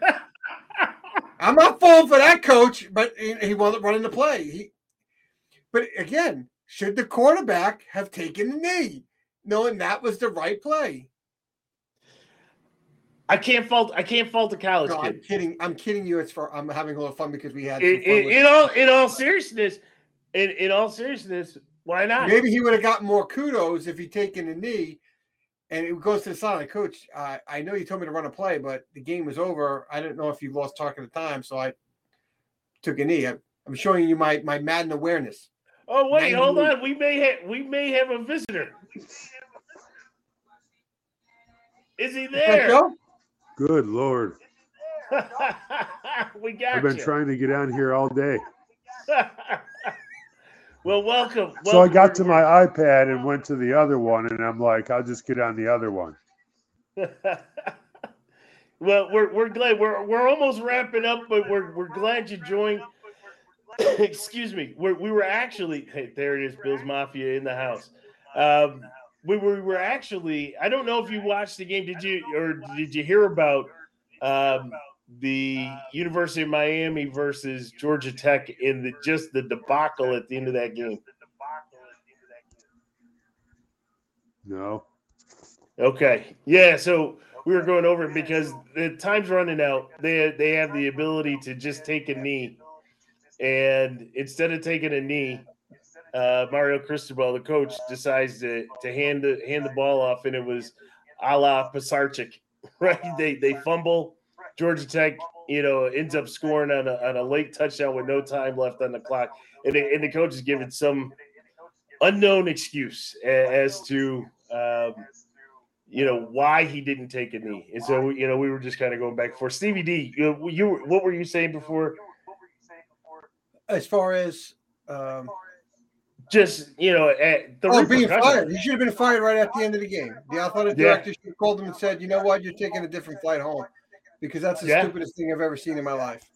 For sure, for sure. Because they were around the top twenty-five. Yes. You can forget that. And, and, and it costs you. And it costs you. One other thing, Stevie D, college football related. You, you know, anybody who watches the podcast knows that um, not only are we Jets and Bills, but uh, we're also Coach Prime fans. So you know they have a big, they have another game coming up. They had a real tough game, and we had mentioned before that to anybody in the Pac-12 playing Colorado, this is your national championship game, right? Except for uh, Oregon and USC, who have loftier goals. But when you start looking at an Arizona, Arizona State, you know, schools of that ilk, when you play Colorado, right? You're you're given the best that you have. They had a nail biter. They were able to come out of it, which is good.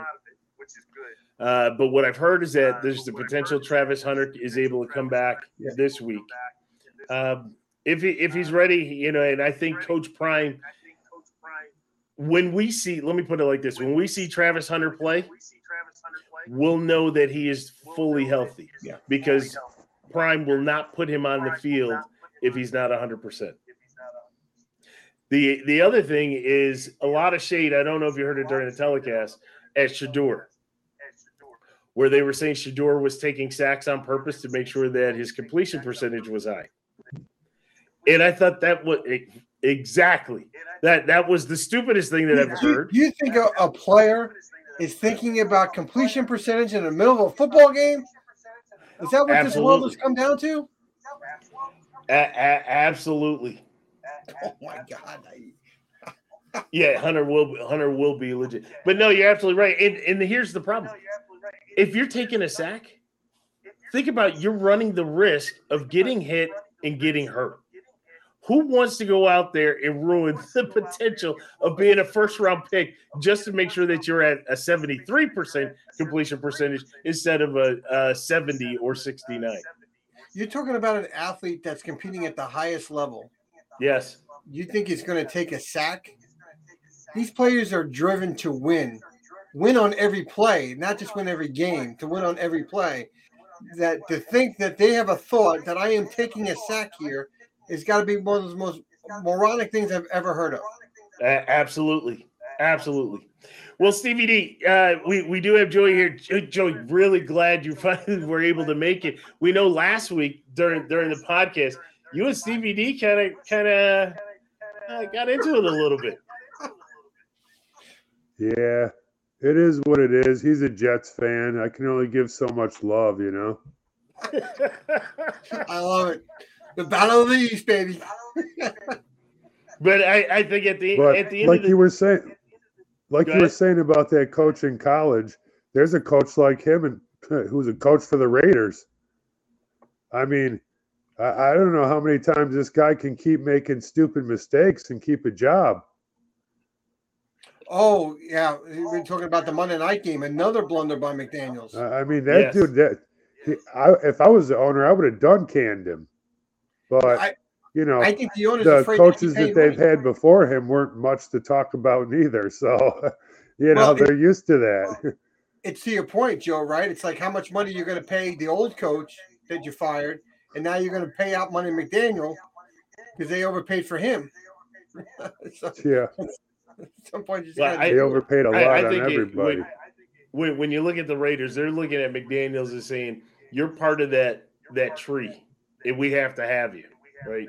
Because other other than that, the way that he has created his own track record, he has already proven that that he is not trustworthy and he's not comp- in my in my opinion not competent for that head coaching position. Yeah, I thought he did Derek Carr dirty, and I thought he did, uh, and he's doing Josh Jacobs dirty. Yes. Yes. Now, Jimmy G, on the other hand, I'm just saying. I told you what I saw in the game when he threw that pick. You know, OW Sports After Dark. They panned to the stands. There was two older looking ladies that looked like they were um, adult actresses back in the '90s that were cheering him on. I'm just saying he's he's got that allure from that that industry. So yeah, they, they were they were holding up the signs. Jimmy G. Stevie, who do you guys play this week? We got the Eagles at home. The Eagles at your home? Yes. Jesus, that it just don't get any easier for uh, Wilson, does it? no, but you know, it whether it's Wilson or, or Rodgers, we knew this the first six games of the year were going to be really tough coming out of the gate. Um, and then right after this game, it kind of loosens up a little bit when we have three games where we're not facing, you know, top defenses in the league. Uh, but this is going to be a tough one yeah. for Wilson. Not about it. Right? So. Well, it's like our game this weekend. It can go one or two ways. Either somehow Duval can find a way of doing something to stop us, or we we could run right over him. But it just depends. I mean, we had a lot of big injuries. a lot like this defensive line, and, and I don't know if it's just me, but does Sean McDermott look for hurt players so he can get cheap guys for this defensive line instead of going out and getting a real defensive player? Or well, what do you mean though? We don't what, have what, money. What What do you mean when when you talk about looking for hurt players though, Joey? Like it seems like we're always looking for that good guy who got hurt that we're looking to rebound and make it a break it year so that he can go somewhere else. And then if he doesn't, he keeps getting hurt, and we get stuck with these people like Phillips and you know um, Von Miller's been hurt a couple times, and Trey White's gone down, and it's like you know, it's like. Yeah, but I, I think when, when when you look at the injuries, when, when overall when you look at the injuries, right? You can't predict when when somebody's going to get hurt, and a lot of the guys that we have, you look at Trey. Trey's homegrown, right? We drafted Trey. Uh, actually, was part of that infamous Mahomes trade. We drafted Trey, was, right? And you know what what he suffered right now is different than what he rehabbed from before. It, it's just it's freak. I actually, to be honest with you, Joey, and, and this is what I did not get into, Stevie D, when we were talking about London. I have a problem with the league in the field, right? Because in the Tottenham Stadium, they pulled the grass off of the off of the track and they put turf on there, and it wasn't even NFL grade turf. And now you have now, granted, fair field for both teams played on it, but that's no excuse. That's, you're right. There's, that's no excuse. Turf, it's no excuse. Turf is horrible. How many players has it took out? It, that's exactly right. And, and that I have an I mean, Aaron Rodgers, right off the bat, they spent all that money and did all that stuff, and bang, he's out 21 seconds. No, no, no. That's just the history of the Jets. Doesn't matter if it was turf, grass. They could have been playing on pillows. This was bound to happen to the New York Jets. that that that's for sure. Well, hey, I was trying to throw you a bone there, man. I know.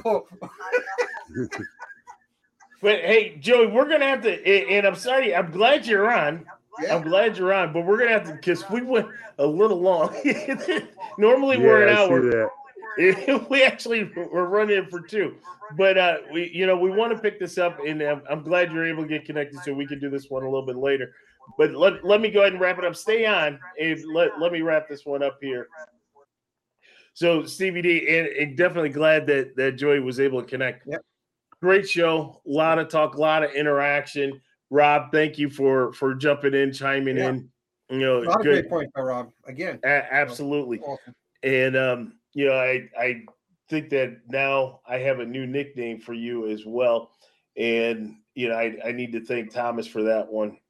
So, do, do you want me to say it? You know, t- you better be careful. I control certain things for Tom. then I, I, will I will leave it at that. I, I won't I won't go any further. But uh, you know, now now I, now I got something in my in my back pocket. That's good. But uh, no, it was fun, Stevie D. It really was. Got a lot of good stuff out. And again, appreciate everybody who jumped in, chimed in, and appreciate you know the growing follower and fan base. We, you know, welcome to one into all. Um, good place. We we love to chat, love to chop it up. Uh, from time to time, we have some great interviews with some folks that are out there. So we hope you're enjoying the content. Um, and it's just going to be growing by leaps and bounds. So for my co-host Stevie D, I'm Vince. We'll talk to you soon.